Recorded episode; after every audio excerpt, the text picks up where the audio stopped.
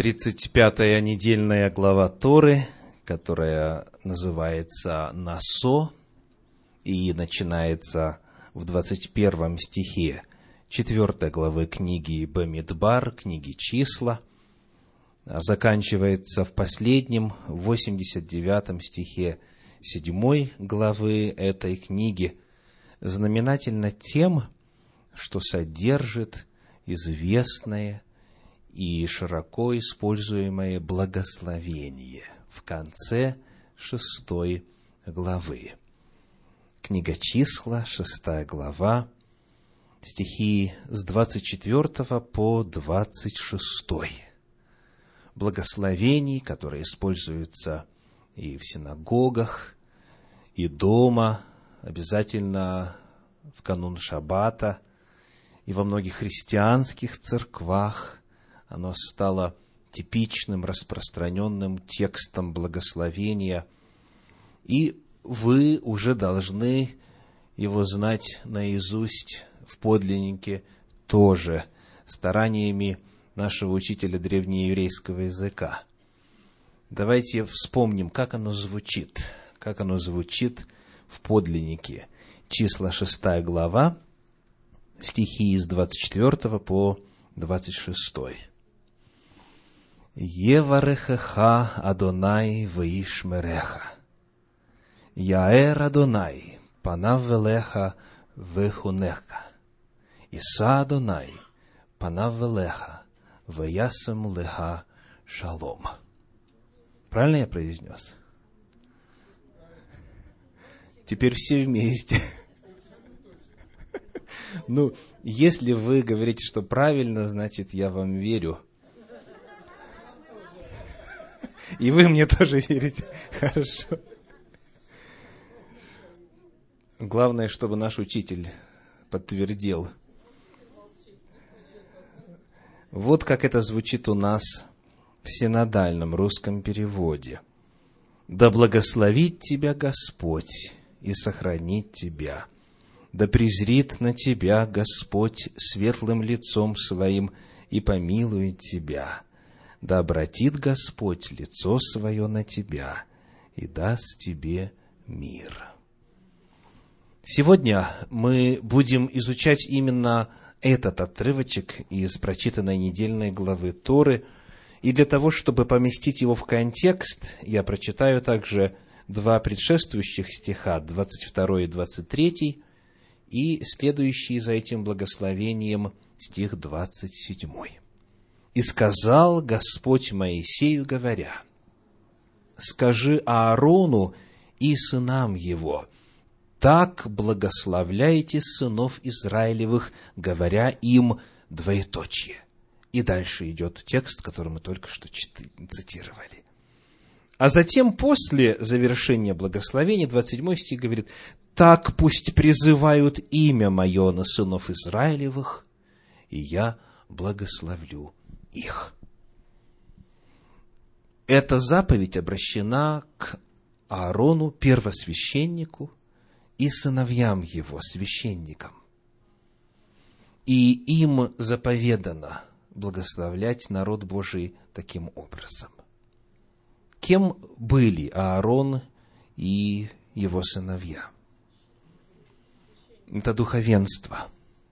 Это в обществе древнего мира практически самый влиятельный класс.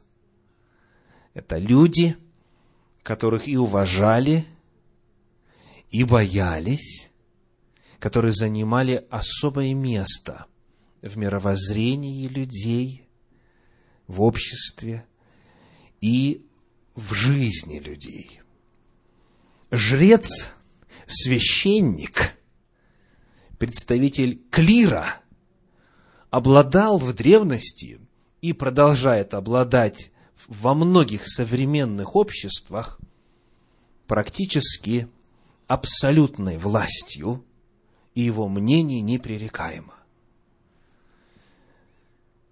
Когда жрец, когда священник произносит какие-то слова, то к этим словам обычно прислушиваются, именно в силу того, как понимают природу служения и способности жрецов. Вспомним два распространенных подхода к тому, каков вес слова жреца, каков вес слова священника. Вначале в язычестве. Пример у нас в Торе вот какой есть. Книга Бемидбар, книга Числа, 22 глава, первые 6 стихов. Числа 22, первые 6 стихов. «И отправились сыны Израилевы, и остановились на равнинах Моава при Иордане против Иерихона. И видел Валак, сын Сепфоров, все, что сделал Израиля Мариям. И весьма боялись мавитяне народа сего, потому что он был многочислен. И устрашились мавитяне сынов Израилевых. И сказали мавитяне старейшинам мадиамским: этот народ поедает теперь все вокруг нас, как вол поедает траву полевую. Валак же, сын Сепфоров, был царем мавитян в то время. И послал он послов к Валааму, сыну Веорову, в Пефом, который на реке Ефрате, в земле сынов народа его, чтобы позвать его и сказать: вот народ вышел из Египта и покрыл лицо земли, и живет он подле меня. Итак, приди, прокляни мне народ сей, ибо он сильнее меня. Может быть, я тогда буду в состоянии поразить его и выгнать его из земли. Я знаю, что кого ты благословишь, тот благословен, а кого ты проклянешь, тот проклят». Вот отрывочек, показывающий, как в языческом мире относятся к словам жрецов, священнослужителей, колдунов, магов, представителей жреческого сословия. Сказано буквально: «Я знаю, что кого ты благословишь, тот будет благословен». Даже не будет, а сказано: тот благословен. Представляете? Кого ты благословишь, тот благословен. И кого ты проклянешь, тот проклят. И коль скоро есть вот осознание и понимание того, насколько слово жреца могущественно, то не грех и в очень далекую страну направить послов. И из Моава куда? В Месопотамию, на реку Ефрат, за 39 земель, туда, в страну сынов народа его, Валаама, для того, чтобы оттуда вызвать его и заплатить, сказано, все, что тот захочет. Любую сумму пусть назовет, и мы его отблагодарим. Для того, чтобы воспользоваться человеком, слово которого имеет такую могущественную силу. В язычестве считается, что жрецы потому могущественны, что они обладают магическими формулировками. Они знают, какие слова нужно произносить для того, чтобы материя в отклик на эти слова начала работать и изменяться сообразно желаемому. Язычество построено на вере в силу слова, обряда, амулета. Язычество построено на фетишизме, вере в то, что предметы обладают присущей им силой. Язычество построено на анимизме, на вере в то, что материя, слова и так далее могут воздействовать сверхъестественным образом на все вокруг, и главное вот знать эти магические формулировки. Потому, когда мы читаем с вами о повелении Всевышнего Аарону и сынам его произносить именно такие слова, то в контексте распространенного, даже и в атеистическом Советском Союзе, представление о власти колдунов, бабок, шептунов, гадателей и так далее, тех, которые знают правильные слова, и потому материя начинает на эти слова откликаться, есть опасность неправильно уразуметь смысл Божьего повеления в Торе. И вот это языческое представление, оно, к сожалению, проникло отчасти и в иудаизм, и очень широко распространено в ортодоксальных направлениях христианства. Каков статус слова священника? В особенности, если он в церковной иерархии занимает довольно заметное место.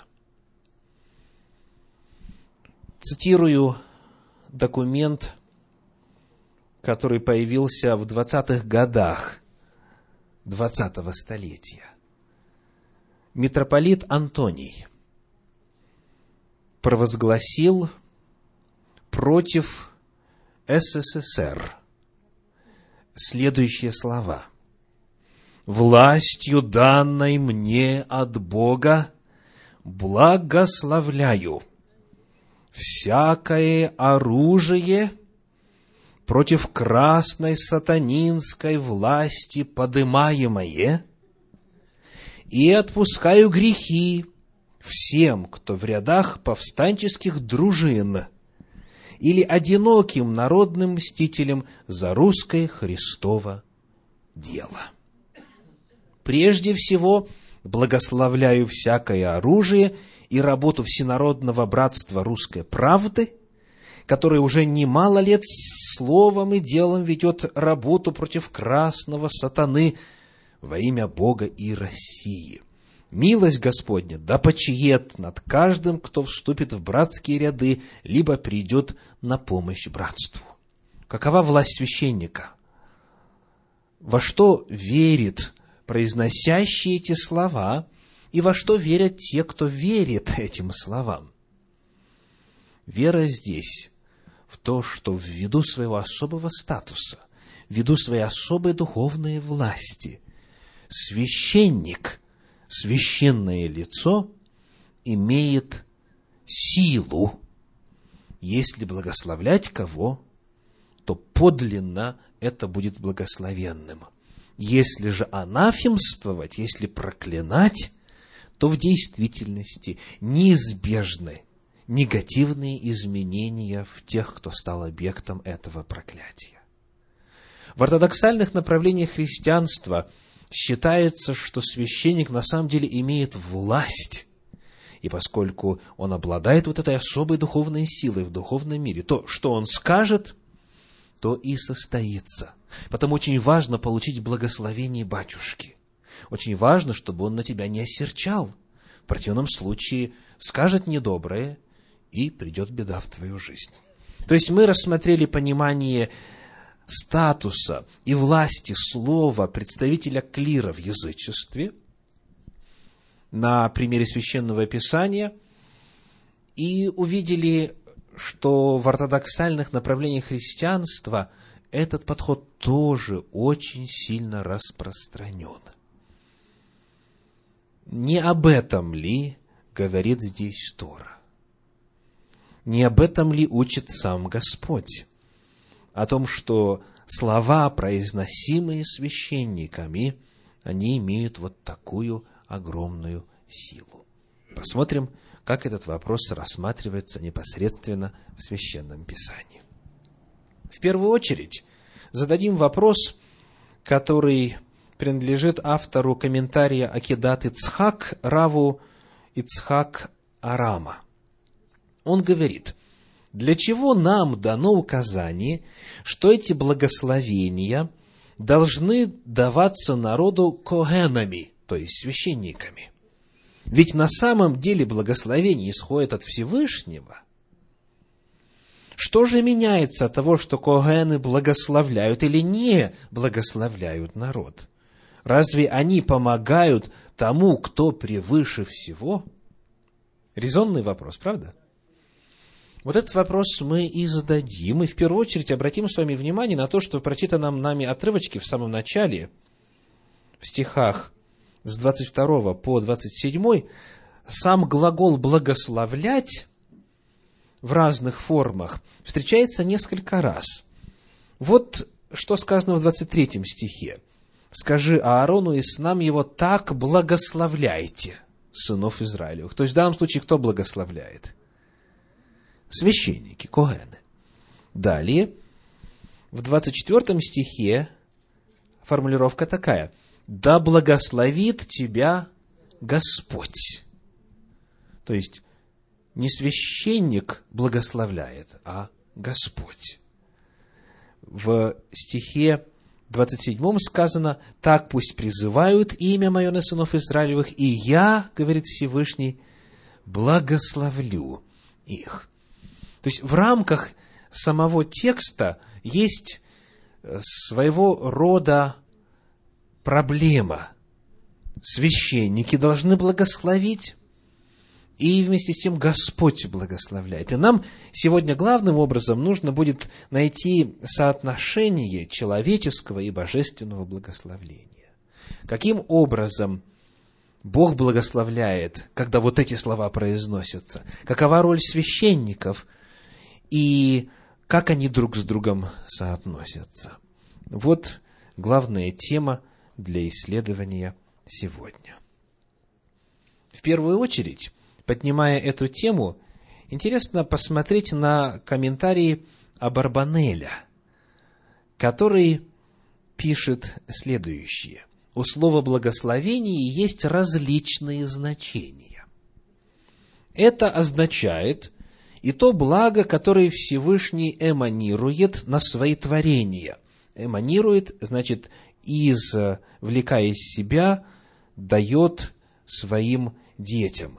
Как сказано, например, в книге Берешит, в книге Бытие, в 24 главе, в 1 стихе сказано: «И Господь благословил Авраама всем». То есть это непосредственное действие Господне. Он благословляет. Дальше Абарбанель пишет: «И также», то есть слово «благословение» имеет следующее значение, «и также и то благословение, которое творения Господа направляют к Нему». Господу, как его словословие.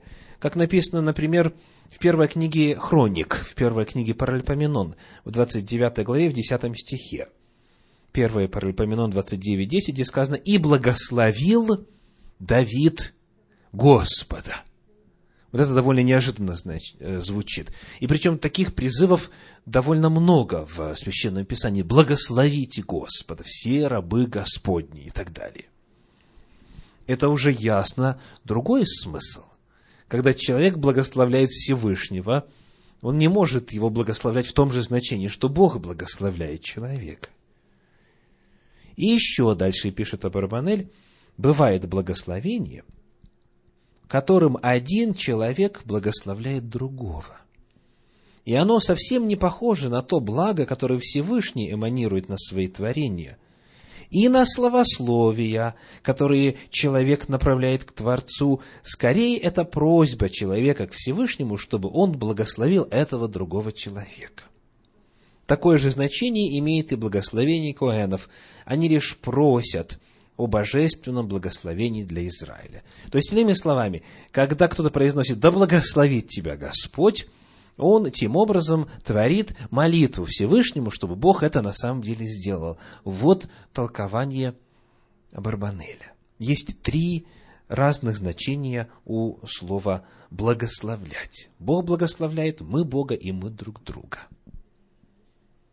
Итак, по Абарбанелю слово «благословлять» в нашем отрывке означает вот это третье значение. То есть, когда это происходит, то священники как бы молятся, как бы просят у Бога, чтобы Он благословил. Давайте посмотрим на короткий ответ по нашей теме, который есть в Мидраше Танхума. Короткий ответ на вопрос о соотношении того, что делают священники, произнося благословение, и того, что делает Всевышний, благословляя. Читаю. «Сказал дом Израиля святому, да будет он благословен». Я цитирую Мидраш. «Владыка мира, ты повелел коэнам нас благословлять. Мы не хотим никаких благословений, кроме твоего. Взгляни вниз со своей обители святой и благослови народ свой». И святой, да будет он благословен, сказал им: «Хоть я и приказал коэнам благословлять вас, я сам буду стоять вместе с ними и благословлять вас». Вот какое решение есть в этом мидраше. То есть, когда священники поднимают руки, и когда произносят эти слова, то с ними рядом Всевышний стоит. Так понимается этот вопрос в этом древнем документе. В этом же направлении объясняет этот вопрос Сифрей. Откуда мы знаем, сказано, что Израиль не должен говорить, что их благословение зависит от коэнов, и что коэны не должны говорить: «Мы благословляем Израиль». И отвечают так: «Тора говорит нам, и я благословлю их». Или чуть дальше в этом же документе сказано: «Мы могли бы подумать, что если они, то есть священники, пожелают благословить Израиль, то он будет благословен, а если не пожелают, не будет». Тора говорит: «И я благословлю их». То есть, хотите, не хотите, я все равно благословлю их с небес. Таким образом, в этом подходе, в этом комментарии внимание уделяется главной роли Всевышнего в этом процессе. Он благословляет в то время, когда священники произносят благословение. Рав Шимшон Рафаэль Гирш неоднократно подчеркивает в своих комментариях неприемлемость для иудаизма такой идеи священства, которая существует в некоторых религиях, где священники считаются некой высшей кастой, которая может управлять обычным народом, одарять их высшей святостью или, напротив, лишать их ее. И вот его комментарий Гирша. Коэн, который благословляет, лишь проводник, передаточное звено. Смерть двух сыновей Аарона, первых потомственных коэнов, продемонстрировала нам непреложное правило. Только служение, которое заповедал Господь, это служение. А служение, которое не заповедал Господь, то, что человек делает по собственному разумению, это противоположность истинному служению, и оно не угодно Всевышнему. Это же правило относится и к благословению коэнов. Так благословляйте сынов Израиля, так, а не как-нибудь иначе. То есть, по мысли Гирша, если человек считает, что вот он произнесет слово, будучи священником, будучи жрецом, и на этом основании что-то произойдет в духовном мире, то это по-язычески, это не по-библейски. Потому что, когда священник делает что-нибудь от себя, по своей инициативе, его ждет судьба сыновей Аарона, которые огонь чужды, который Господь им не велел, принесли. И сказано: «Вышел огонь от Господа и сжег их». То есть Гирш показывает, что только лишь те слова, которые Всевышний повелел сказать, которые его воле угодны, вот когда священник эти слова произносит, тогда Господь посылает благословение. Не в силу их статуса, не потому что они, то есть священники, сами обладают какой-то силой и властью, а потому что Всевышний это делает на основании их послушания, четкого выполнения закона. И вот эту мысль нам очень важно подтвердить непосредственно Торой и в целом Танахом, Священным Писанием. Давайте прочитаем из книги Второзакония, из 23 главы, стихи 4 и 5. Второзаконие, 23 глава, 4 и 5. Помните ли вы, какой способностью обладал Валаам, по мнению окружавших народов?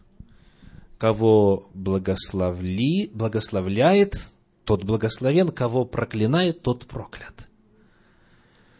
И вот что произошло на самом деле. Второзаконие, 23 глава, 4 и 5. «Потому что они не встретили вас с хлебом и водою на пути, когда вышли из Египта, и потому что они наняли против тебя Валаама, сына Веорова, из Пефора Месопотамского, чтобы проклясть тебя. Но Господь Бог твой не восхотел слушать Валаама, и обратил Господь Бог твой проклятие его в благословение тебе, ибо Господь Бог твой любит тебя». Очень важное место Торы. Оно показывает, что Бог может что сделать в данном случае? Нейтрализовать проклятие. Господь Бог твой не захотел слушать Валаама, и Бог произнес благословение, и проклятие задуманное не осуществилось. То есть, неважно, какие намерения или даже какие слова у жреца самой высокой касты, если Всевышнему это угодно, слова состоятся, если нет, не состоятся. И напротив, теперь посмотрим на еще один отрывочек. Книга пророка Малахии, 2 глава, первые два стиха. Малахии, 2 глава, первые два стиха. «Итак, для вас, священники, это заповедь», двоеточие. «Если вы не послушаетесь и если не примете к сердцу, чтобы воздавать славу имени моему, говорит Господь Саваоф, то я пошлю на вас проклятие и прокляну ваши благословения. И уже проклинаю, потому что вы не хотите приложить к тому сердце». Священники по Торе должны благословлять. Но Всевышний говорит, что если они не послушны, еще раз, Малахия 2 глава, первые два стиха, и там не грех будет вам дома всю 2 главу прочесть. Там указываются причины, по которым их слова оказываются бездейственными.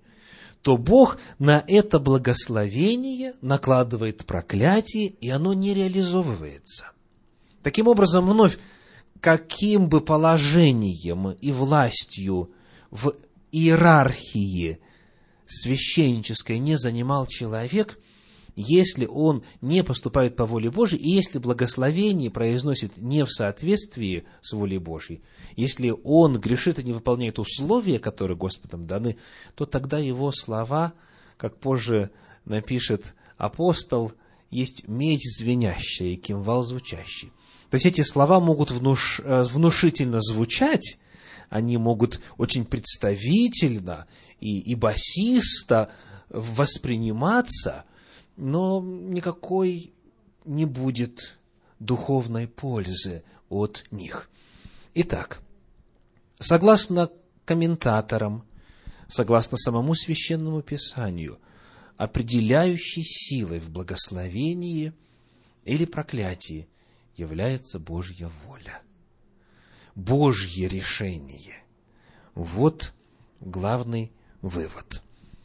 Но если все это так, если Бог это определяет, зачем же все-таки священникам заповедано было благословлять народ?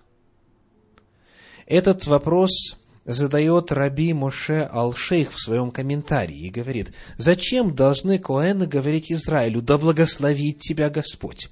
Лучше бы тогда они обращались к Всевышнему и просили его: благослови их, Господь, и охрани их, и презри на них светлым лицом своим», и так далее, и так далее.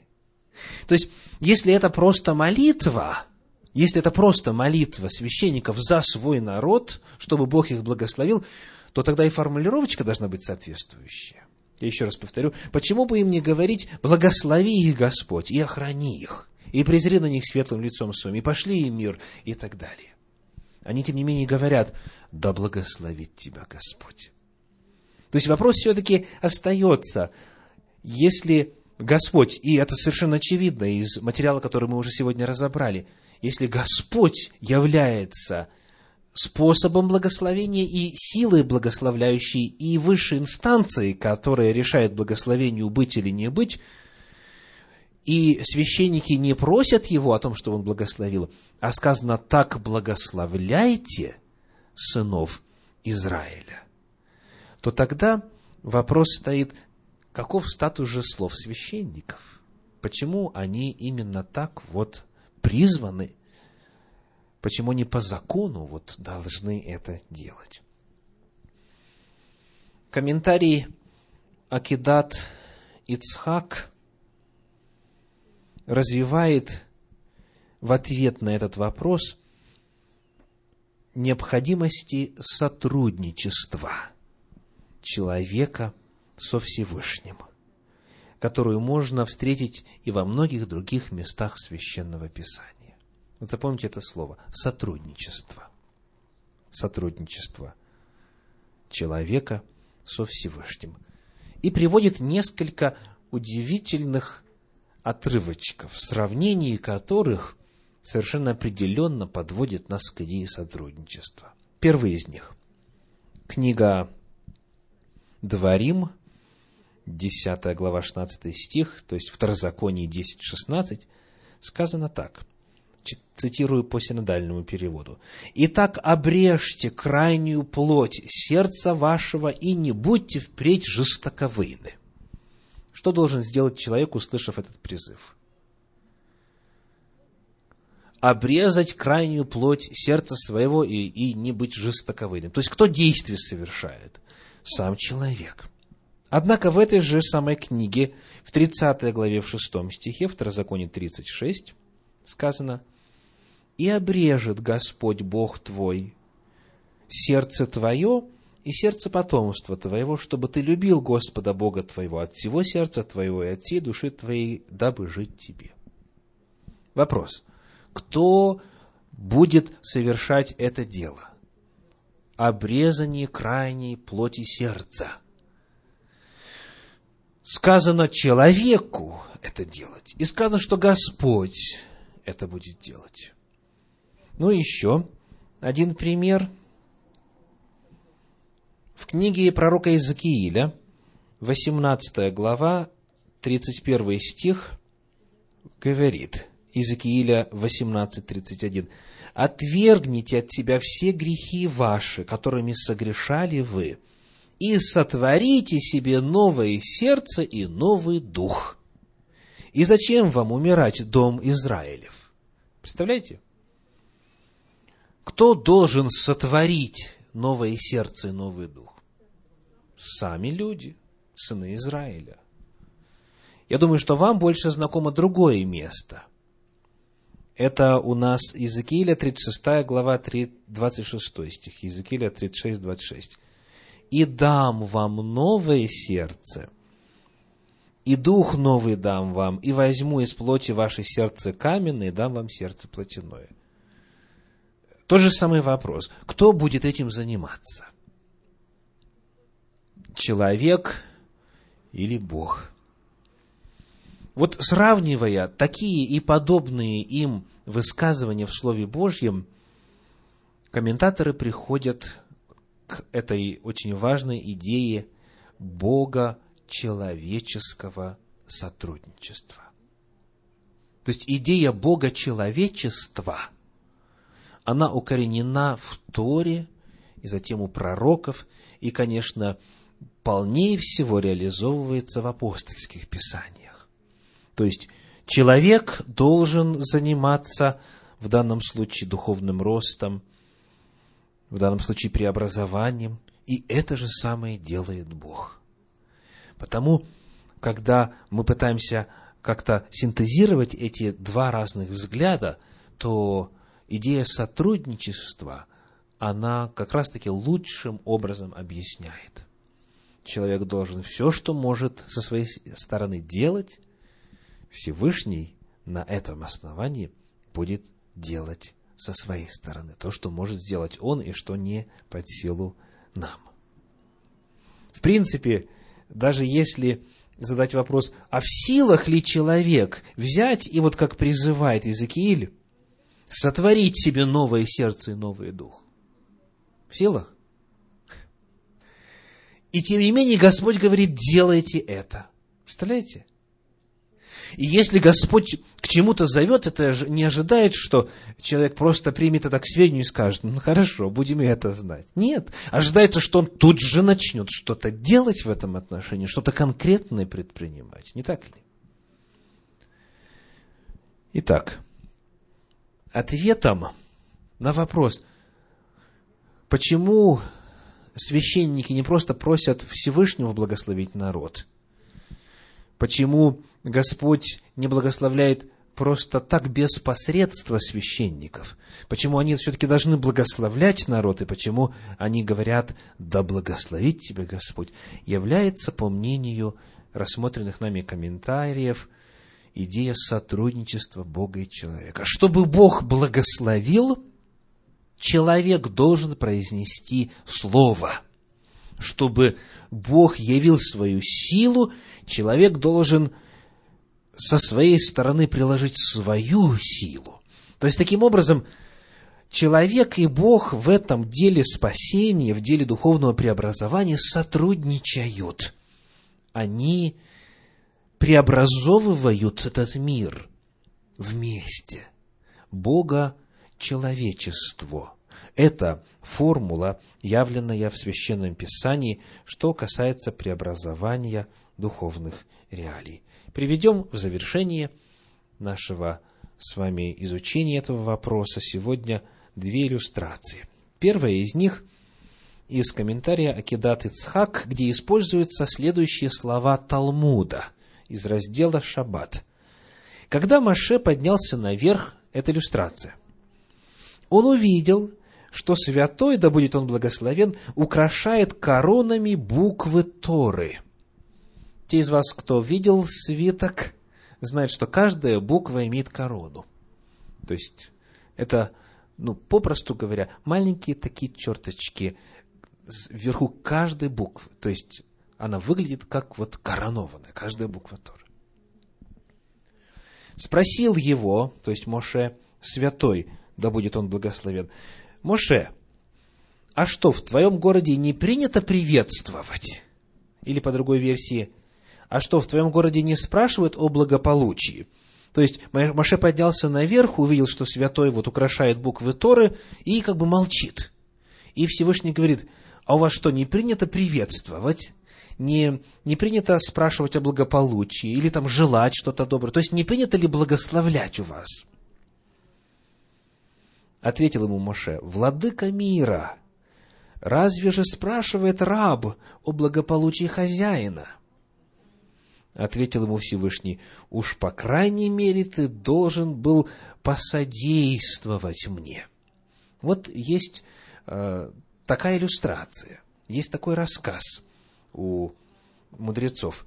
Это малопонятное место разъясняет Раби Хаим Поллак в своем комментарии на Акидат Ицхак, говоря: «Святой, да будет он благословен, спросил Моше, сделал ли он, как лидер народа, все, что было в его силах, чтобы совершенствовать и улучшать общину Израиля?»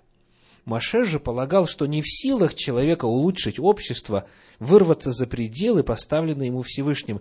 И на это Всевышний ответил ему, что хотя действительно, в конечном счете, это зависит от его высшей воли, человек все равно обязан стараться очищать себя самого и общество праведным поведением.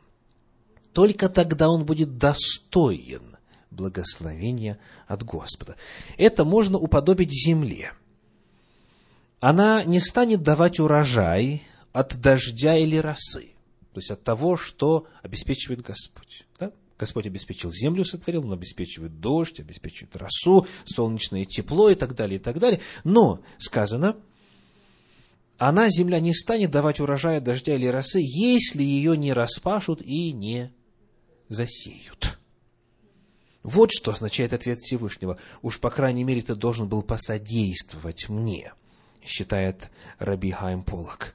И такое же человеческое сотрудничество имеется в виду в требовании Всевышнего, чтобы коэны благословляли народ. «Пусть произносят имя мое над сынами Израиля, так же, как земледенец должен подготовить землю перед дождем, так и коэны должны благословлять Израиль». Вот две иллюстрации. И закончим мы наш обзор этого отрывка словами Иерусалимского Талмуда, где сказано: «Тора подобна двум дорогам. Одна огненная и одна снежная. Попал на одну – сгоришь, на другую – замерзнешь. Что же делать? Идти посередине». Человек, я теперь уже цитирую комментарий Нехамы Лейбович, Человек, который считает, что у коэнов есть какая-то самостоятельная сила, которая может сделать ему лучше или хуже, относится к их благословению как к магическому средству. У такого мнения нет места в Торе Израиля. Придерживающийся его уже горит в огне язычества, веры в колдовство и магию, в людей, которые обладают какой-то сверхчеловеческой способностью влиять на Всевышнего и заставлять его, не дай Бог, выполнять их волю. О таком человеке сказано «сгоришь». Но тот, кто вообще не признает благословения коэнов, утверждая, что он в нем не нуждается, такой человек пренебрегает заповедью Торы, и о нем сказано «замерзнешь». Еще одна иллюстрация. Итак, Всевышний в своем премудром предвечном плане каждому человеку дал место в деле восстановления гармонии мироздания, которая была нарушена грехом. И человек в этой громадной вселенной, Богу сотрудник. Действия наши, слова наши имеют вес. Когда? Когда соответствуют воле, законам и планам Всевышнего. То есть, если, например, отец семейства не благословляет своих детей, как реализуется благословение Всевышнего? Ответ – никак. А если он проклинает своих детей, как реализуется благословение Всевышнего?